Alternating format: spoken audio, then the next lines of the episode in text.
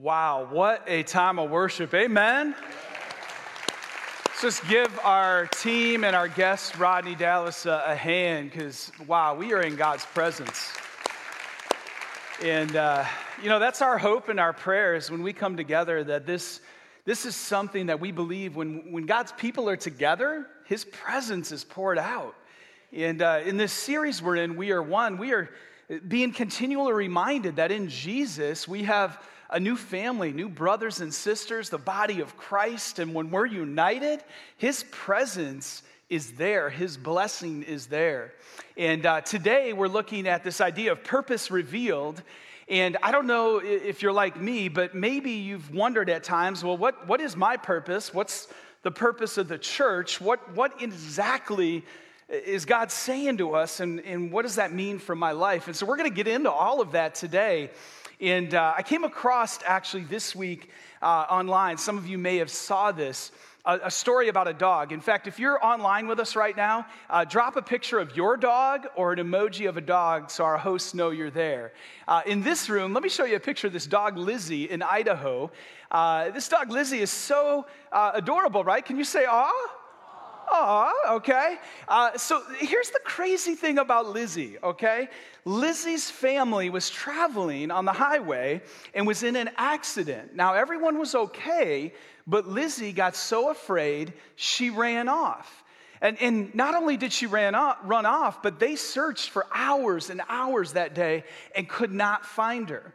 So they posted the picture online. They had to go home. And, and over the next couple of days, they were hopeful that somebody would see a picture of Lizzie and recognize Lizzie. Well, sure enough, about a mile and a half to two miles from the accident site, some farmers noticed that they had a dog on their farm shepherding their sheep or their cattle, I forget which it was, that wasn't theirs. Lizzie knew who she was. She was clear on her identity and literally started hurting at this ranch because she understood who she was and what her purpose was. Now, think about you and I. How often do we miss out because we're not clear on who God has called us to be, what He's revealed, and that's what I want to encourage you with today is that, that in fact, as we get into Ephesians 3, we want to be who God has called, revealed, and purposed us to be. Read that with me. We're going to put it up on the screen. We want to be, come on, team, it's coming. There it is. Be who God has called, revealed, and purposed you to be. Because there is a world that is causing chaos and accidents are happening all around our lives right now. And in, in that story, this dog didn't allow an accident to get it off of its purpose. And in, I'll tell you, as we get into Ephesians chapter 3, Paul has had some things thrown at him. The Apostle Paul, the writer, he has had some stuff thrown at him. And yet he's still being who he's called to be, what God's revealing to him, and what he's purposed to be. And so let's dive in here in the first six verses. Ephesians chapter 3. For this reason, I, Paul, a prisoner of Christ, Jesus, on behalf of you Gentiles, assuming that you have heard of the stewardship of God's grace that was given to me for you, how the mystery was made known to me by revelation, as I have written briefly. When you read this, you can perceive my insight into the mystery of Christ, which was not made known to the sons of men in other generations, as it has now been revealed, say revealed, revealed to his holy apostles and prophets by the Spirit. This mystery is that the Gentiles are fellow heirs, members of the same body, and partakers of the promise in Christ Jesus through the gospel. As we look at these few first few verses of Ephesians 3, it's incredible what Paul is saying. Paul is a prisoner. Did you catch that? Uh, there's something that's happened in his life that would happen over and over and over. If you get to know his story, Paul was somebody that God called revealed his purpose, gave him direction, and said, Here's what you're to do. But as Paul walked that out, there were moments of beatings and suffering in prison. I, I mean, his purpose was always clear, but then life kind of happened around him. And so in this instance, he's writing from a Roman prison, and, and Rome is under an emperor Nero at the time. Now, did you notice what Paul said in verse 1? He, he actually said, For this reason, I, Paul, a prisoner of Christ. He doesn't say Nero. Y'all, I'm more excited than you. Let, let, let me just tell you, this was the text in Ephesians that I was like, God, what am I going to do with these 13 verses? And the more I studied and got into it, and the more I prayed, the more I felt like I came away with five sermons. There is some richness in God's word when we dig, amen? And so you have a moment here where Paul is saying not Nero, but Christ. That in fact he understood because Christ had called him, he was following Jesus, and whatever Jesus allowed into his path, he trusted God because he knew ultimately one of my favorite verses is Colossians 3:17. Whatever you do, do it for the Lord, not for men. Some of you have bosses that you don't want to work for anymore. Some of you have people that you don't want to follow anymore. You better believe that a simple shift to somebody bigger than that person is what was helping Paul in this moment. Because he recognized, yeah, Nero's in the way right now, but I'm ultimately serving Christ. Church, can I get an amen? It's fascinating what he does here too, because he starts with a prayer, right? So he's in, he's in the middle of this letter. The first couple of chapters, he reveals our identity, our inheritance, uh, what we're a part of in the body of Christ. And as he reveals all of that, it's almost like Paul knew, man, that's a lot for them. I need to pray. And there is power in prayer. I just want to encourage you that we're not going to just talk about prayer around here, we're going to pray. Because prayer ultimately gets us in alignment with God's will and His purpose and what He's revealing to us. We want to be a praying church. We want to be coming to the Lord and saying, God, what is your plan? Not mine, but yours. And so it, it's almost like as Paul pivots, he prays, but then it got weird, didn't it? Because he starts his prayer and cuts it off. And he backs up for a minute in the prayer. You ever been in a prayer meeting where somebody is like, they start to pray, but they're like, oh, wait, I got to tell you about this. And, and, and, wait, wait, did I tell you about this? Right? And, and before long, it's like, are we going to just, just pray? Like, I, I'm, I'm kind of wondering, like, what Paul was doing here. But then as we look at it, you'll see. Paul was beginning to pray and then pause to remind them of how small he really was, of how much his story had been impacted by Jesus. That in fact, Jesus was making him who he was. And that even in prison, Paul was not down or discouraged. He wasn't divided from the Lord or from his purpose. He wanted them to understand the richness of God's grace. A grace that he didn't deserve, that none of us do, but that had become available to him. And so, Paul, as he's doing this, if you're taking notes, he re- God often reveals his direction for our lives and supplies the details as we walk with him. And every control freak in the room or online just went, No. Uh uh-uh. uh I need the whole plan or I'm not signing up. it's, it's kind of been my story. I'll tell you, what God does throughout Scripture is He calls people. He says, Hey, come follow me. And He gives us some direction and a sense of purpose, but He reveals more and more as we walk with Him, more and more that begins to under, that we begin to understand. And so if you're wondering, like, What's the, the, the end result? Well, Christ returns and everything's made right. That's good news. Okay? But in between then and now, He's going to ask you to trust Him. to walk with him. And, and notice here that in verse uh, 6, it said, This mystery is that the Gentiles are fellow heirs. Uh, the word there in the Greek is mysterio. It sounds like a Marvel character, but it's not. Mysterio actually uh, means an open secret. So as it has, in this sense, this, this mysterious nature to it, this gospel that God is revealing to the world. But it's not meant to be hidden, it's meant to be open and available to everyone. He goes on to say that this secret is that in this body of Christ, because of Jesus, that what was only for the Jews is now for the Gentiles as well. Now, my guess is that this congregation and our online audience, that most of us would be classified as Gentiles, not Jews. Praise God that the borders of our faith, because of this moment and what God was doing in the early church, began to make the gospel available to all of us because we could have been excluded. The nature of this open secret is that Jesus and God's grace calls together people, Jew and Gentile in that day and age.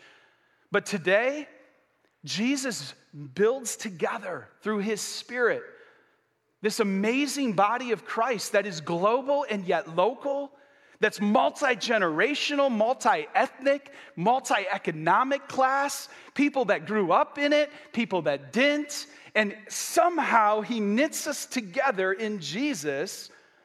And that's what Paul is saying. It's that there's this open secret. And notice here that it's pointing, he, a little bit later in verse 10, says that through the church, the manifold wisdom of God might now be made known to the rulers and authorities in the heavenly places. What Paul is saying in these few verses is listen, the beauty of this open secret and who Jesus' body is meant to be will inform the rulers and authorities in the world that God is greater because they couldn't get it done. They couldn't figure out how to bring people together and how to do it, but Jesus has done it. Come on, church. Like, where is that message in today's divided and hostile world? It's in the church. And the question I think that Paul is getting at is listen, this is the direction, right? I'll give you the details as you follow me.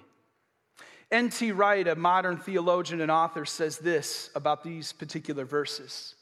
He says, The rulers and authorities must be confronted with God's wisdom in all its rich variety, and this is to happen through the church. Not, we should quickly add, through what the church says. Hello.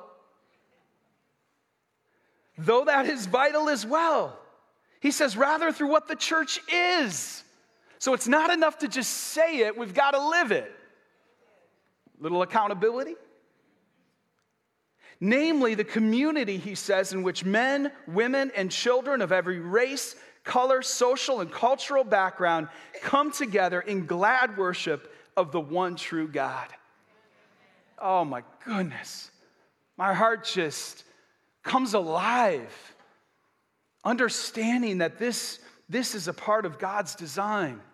And I've been thinking about this a lot because when we have direction and we're waiting on God for details, sometimes our dreams are too small and they're too selfish for such a big God.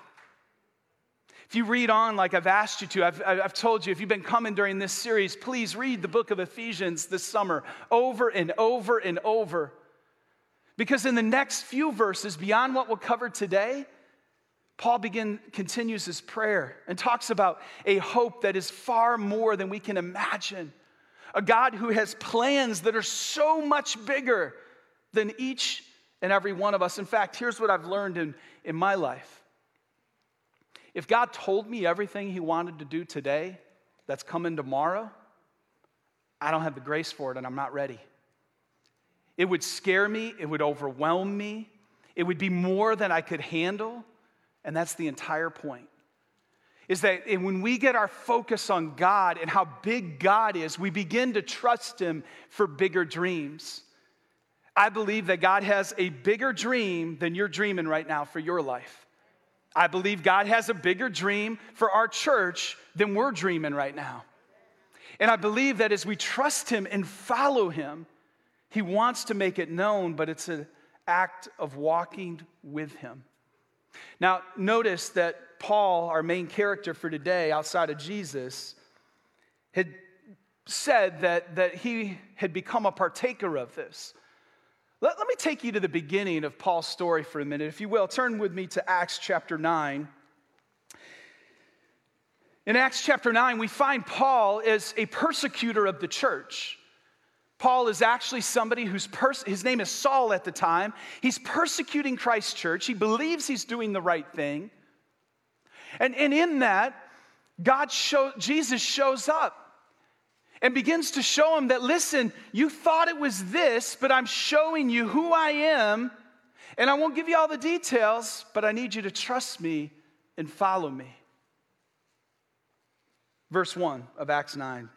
But Saul, still breathing threats and murder against the disciples of the Lord. You think your life is messed up. You think you've done things God couldn't forgive you of. Hello. He was breathing threats and murder against the disciples of the Lord. He went to the high priest and asked him for letters to the synagogues at Damascus, so that if any belonging to the way, that's what they were known, they hadn't been called Christians yet. In this moment, Acts 11 is the first time they're called Christians. In this moment, they're just known as followers of the way, the way of Jesus. So he says, belonging to the way, men or women, he might bring them bound to Jerusalem. Now, as he went on his way, he approached Damascus. And suddenly a light from heaven shone around him, and falling to the ground, he heard a voice saying to him, Saul, Saul, why are you persecuting me? And he said, Who are you, Lord? And he said, I am Jesus, whom you are persecuting. But rise and enter the city, and you will be told what you are to do. Again, God gives direction, He doesn't give all the details. The men who were traveling with him stood speechless, hearing the voice but seeing no one. Saul rose from the ground, and although his eyes were opened, he saw nothing. So they led him by the hand and brought him into Damascus, and for three days he was out without sight and neither ate nor drank. This was a pivotal moment in Paul's journey when his purpose had moved from I may, I, I'm going to protect the faith to now the faith is centered on Jesus. And as I follow Jesus, Jesus has more for me, but I don't quite know all the details yet. And as you read on in the book of Acts, you see all these moments where, where Paul, he would now be, Saul would be called Paul, would, would now walk into a new situation and when God would give him the details for that moment and situation. It took a high level of trust for Paul. And guess what? When we say that Jesus is Lord and He's our Savior, when we say we're followers of Jesus, we need to trust Him too. So let me ask you that question Do you trust Jesus? Not just that Jesus is Lord, not just that He's your Savior, in theory, that you can believe that, but that doesn't mean you're living for him or following him. You see, to trust Jesus is what Paul would have to do, and I believe what God's calling us to do. It's to say, listen, you, you may have a lot of fears, you may have a lot of things you're worried about, but God is so good, you can trust Him. And if you'll trust Him, His plan will work out better than yours. And I got to tell you, as a kid at age 11, I felt called to be a pastor. But I didn't trust the Lord. I was scared of his calling. I, I didn't like what God revealed. And so I rebelled and almost destroyed my own life over the next eight years. We tend to do that, don't we? We tend to take things into our own hands and, and think that we know better than God. But I got to tell you, I'm walking in God's blessing and favor right now in a way I've never experienced. And I say that humbly to tell you that I had never heard of this place. But God said, hey, this is it. This is the next step. I don't have all the details, but I trust Jesus. And when we trust Jesus, He takes care of us. He is a good, good Heavenly Father. So, do you trust Him? Verse 7 and 8, let's keep going here in Ephesians 3. There's so much to, to look at. It says, Of this gospel, this good news about Jesus, Paul says, I was made a minister according to the gift of God's grace, which was given me by the working of his power. Whose power? His power. I'm to just pause here for a minute because Paul was a guy who had all the credentials. He had been raised in the faith, the Jewish faith.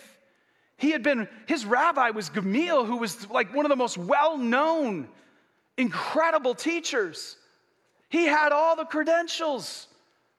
He could have said, I'm doing it in my strength, according to my education, my experience, and my power, but he doesn't, does he? Because he had realized in Jesus there's a greater grace and a greater power available. So he says, by the working of his power. To me, though I am the very least of all these saints, this grace was given to preach to the Gentiles the unsearchable riches of Christ. It's incredible. And if you're taking notes, our purpose is to make known what God has made known to us. Our purpose, just like Paul's, is to make known what God has made known to us. So, as the Lord begins to reveal more of who He is to you, guess what? Now you share that with the people God has given you influence over. You're not responsible to share everything I know. You're responsible to share what God is making known to you. And for Paul, this had a lot of impact and meaning because as he walked with Jesus, if you read in his story, there was moments where there was more and more about God and his character being revealed to him. He, he says there, uh, in fact, in verse 7, the gift of God's grace and the working of his power. Uh, I'm a child of the 80s, and in the 80s, there were reruns of this uh, old show, this sitcom called The Beverly Hillbillies. Anybody remember this? Anybody else grow up on that show? Yeah, yeah, right? Still around. I think you could see some reruns. In the Beverly Hillbillies, uh, it was just this fascinating show, right? You, you had some hillbillies from the Ozarks that discovered they had oil and riches on their property. Now, in discovering the oil and the riches, that changed their life. And, and, they went to Beverly Hills, and that's kind of what the whole show is about, is them trying to fit in at a place they weren't from and didn't really understand. They didn't know how to walk in those riches. Sound familiar, church? Sound familiar? Paul's saying, listen, you've been given riches. There is something in you, if you're a follower of Christ, that is so much greater. Will you trust him and allow him to do his work? And it takes all the pressure off. Philippians 1, verse 6, incredible verse. It says this, and I am sure of this, that he who began a good work in you will bring it to completion at the day of Jesus Christ. That it's actually God working in us that causes us to follow Him and live on purpose. It's God's work in us. And as we heard there from Paul, his life had not been perfect leading up to that moment with Jesus. He said it's a gift of God's grace that he's the least of those that are qualified. And I just need us for a minute to, to lay down our religious ears and eyes and hearts at the foot of the cross. Because we have a, a script in the church often that, that somehow teaches us that it's about us earning and achieving, it's about us perfecting ourselves. And I need us to flip that script, church, if we're going to be who God's called us to be. We need to flip that script and we need to realize that it's about a progress that's leading to perfection. That in fact, there are no perfect people. Say that with me. There are no perfect people. But there are a people, according to Scripture, that are being perfected by God working in them, that are growing with the Lord, that are growing closer, that are being conformed not to the world and its agenda, but are being conformed to who Christ is and his kingdom agenda.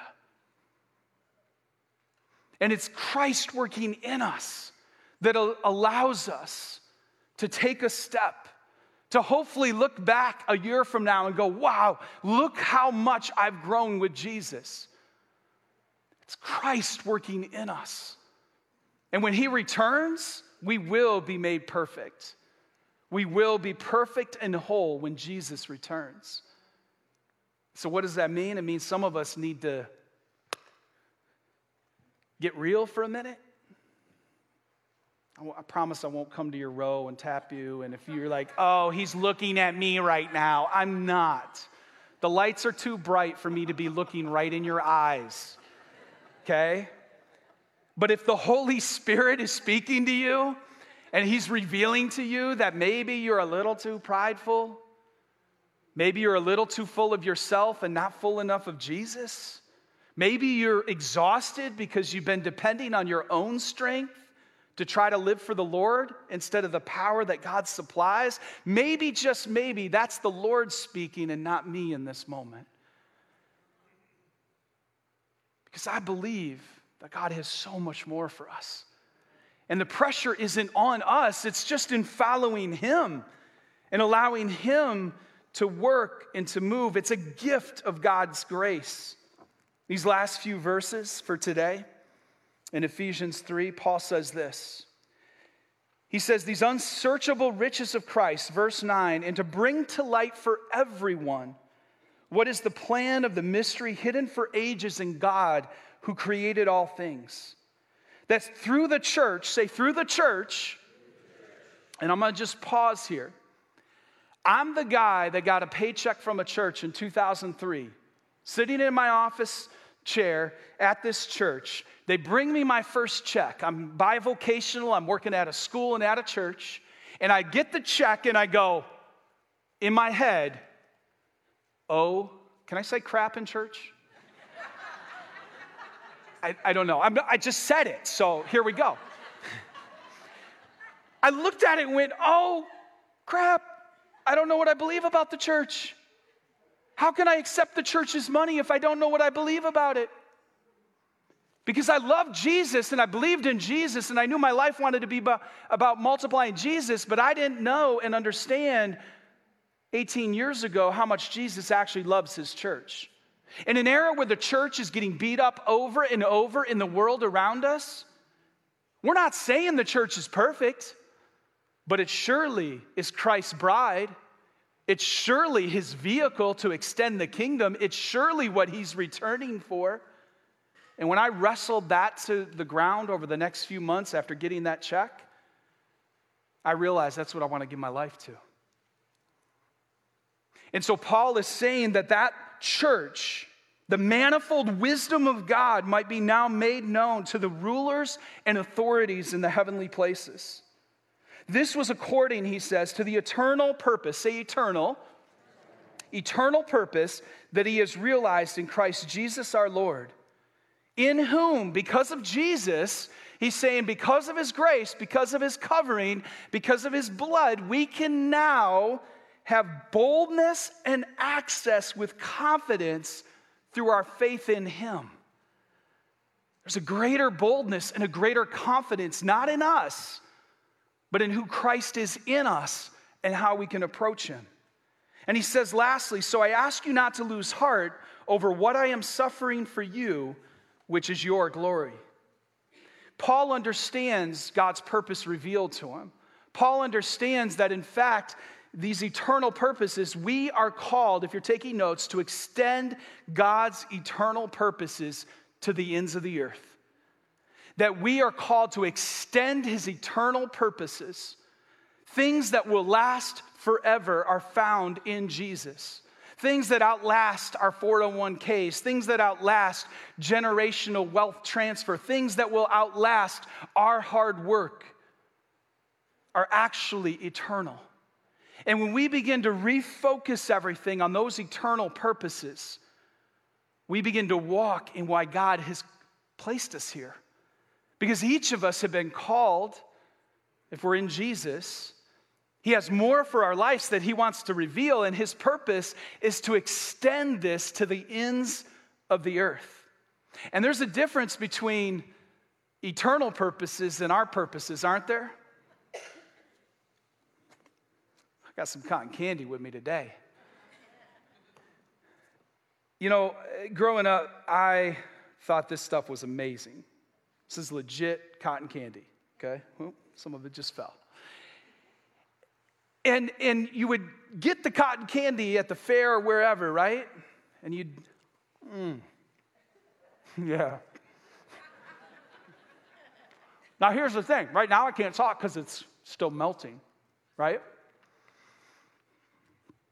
That's actually really good.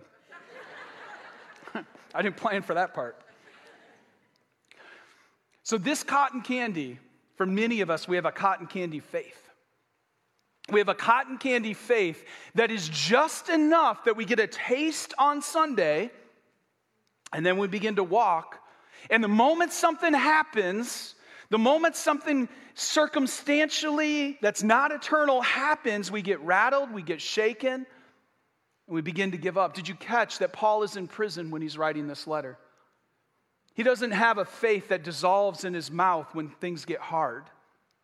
He has something that lasts far beyond. That's available to each of us.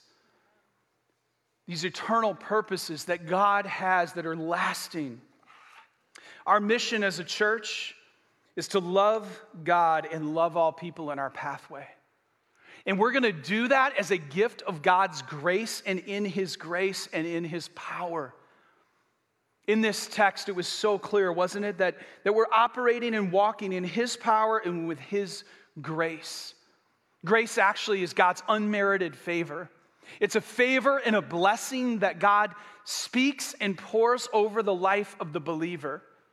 This is not a prosperity gospel because, again, God's revealed purpose for your life may lead you into some situations where your faith is challenged because it's hard or difficult, like what Paul faced. But that grace and favor means that God's with you every step of the way, and that God's grace is sufficient and it's enough. And his power at work in you will give you all you need to fulfill the purpose that he has for you. And each of us in the body of Christ are called to do our part in that body so that that message of Jesus is extended to the ends of the earth. You don't need to do my part, you need to do your part. That wasn't in my notes. You should write that down. You don't need to do my part, you need to do your part. The part that God has called and revealed and purposed for you. Because then collectively we'll fulfill God's plans for His local church and what He has for us as we extend it to the ends of the earth. And here's what I love, uh, and this is where I'm going to finish today. In 2 Corinthians 10, Paul again, in just a few verses, shares an incredible principle with us that I believe he was living out in Ephesians 3 and in 2 Corinthians 10. He, he's making it clear. I, I heard one pastor call it the grace zone. That, that in fact we live in this space, this zone of grace that God has given us. It's this space that has unmerited favor and blessing. And, and here's the problem is sometimes you're overreaching and overextending beyond the grace that God has given you. And we live in a day and age where it's easy to do that. We can compare with others. We can get envious of others. We can start to want what they have when you don't have the grace for what they have.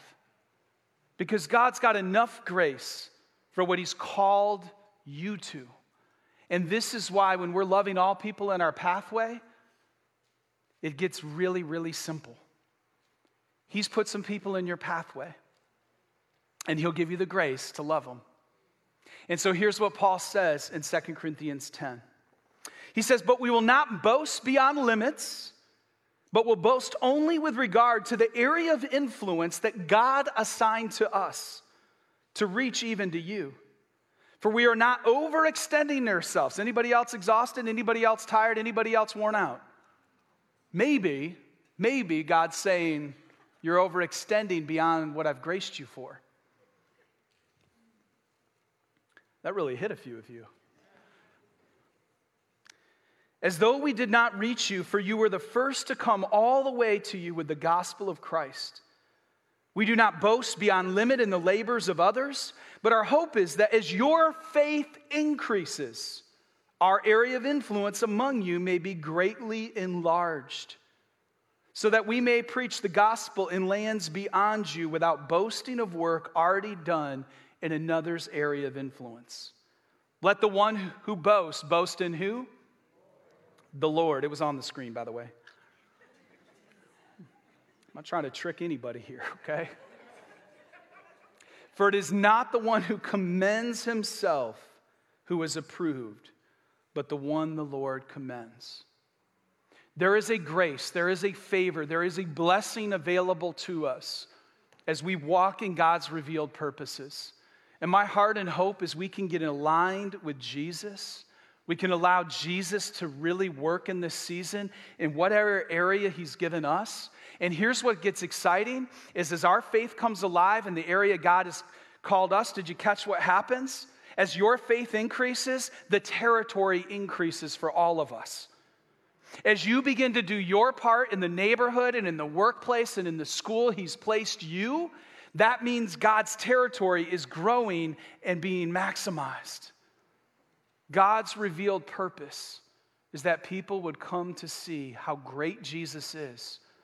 And when we respond to Jesus, He's right there to say, I'll give you all you need. Just trust me. Three next step questions to close Will you walk with Jesus into the plans and purpose He has for you, even without all the details? Will you, by faith, say, Jesus, you know what? I've been fighting you. I believe in you, but I haven't been following you. Or, Jesus, I've been following the parts of what you're showing me that I like and that fit my preferences, but I'm not giving you all of me. Even without all the details, will you trust and follow? Secondly, will you commit to growing with God so you can make known what He is making known to you? Here's what's so cool, right? You begin walking with Jesus, and Monday you read a verse and you're like, oh my goodness, right? You don't need to share everything I just said on Sunday. Share what God is revealing to you on Monday with those around you. Because the likelihood is it's not just for you, but something you can make known and will bless them too.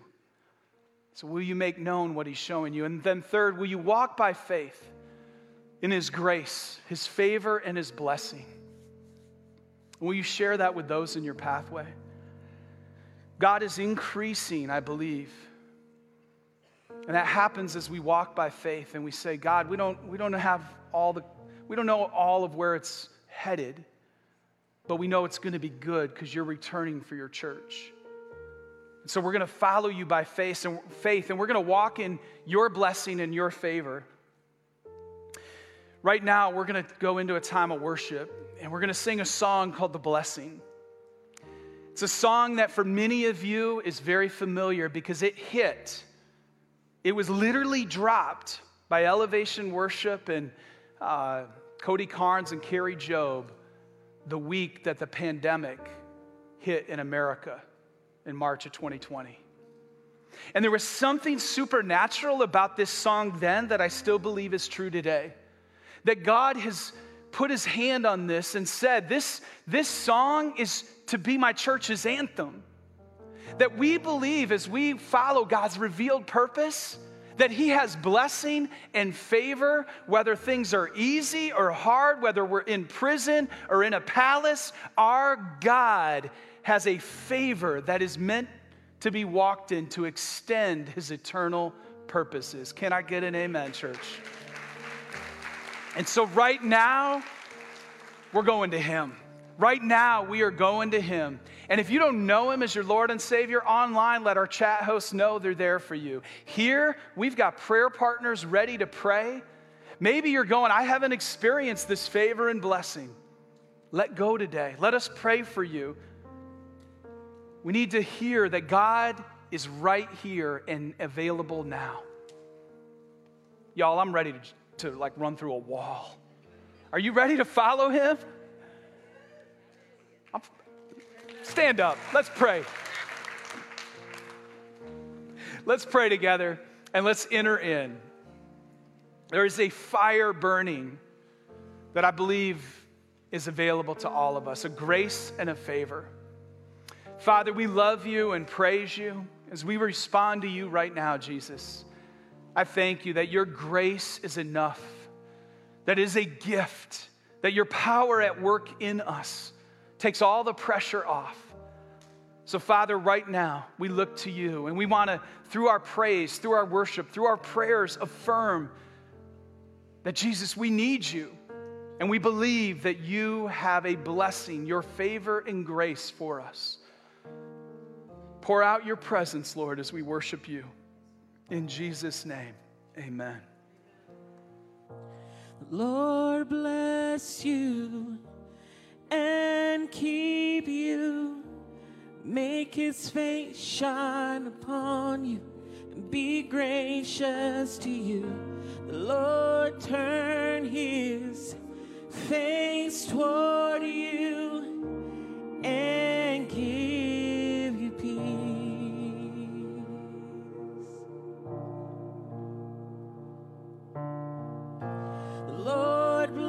bless you and keep you. Make his face shine upon you and be gracious to you. The Lord turn his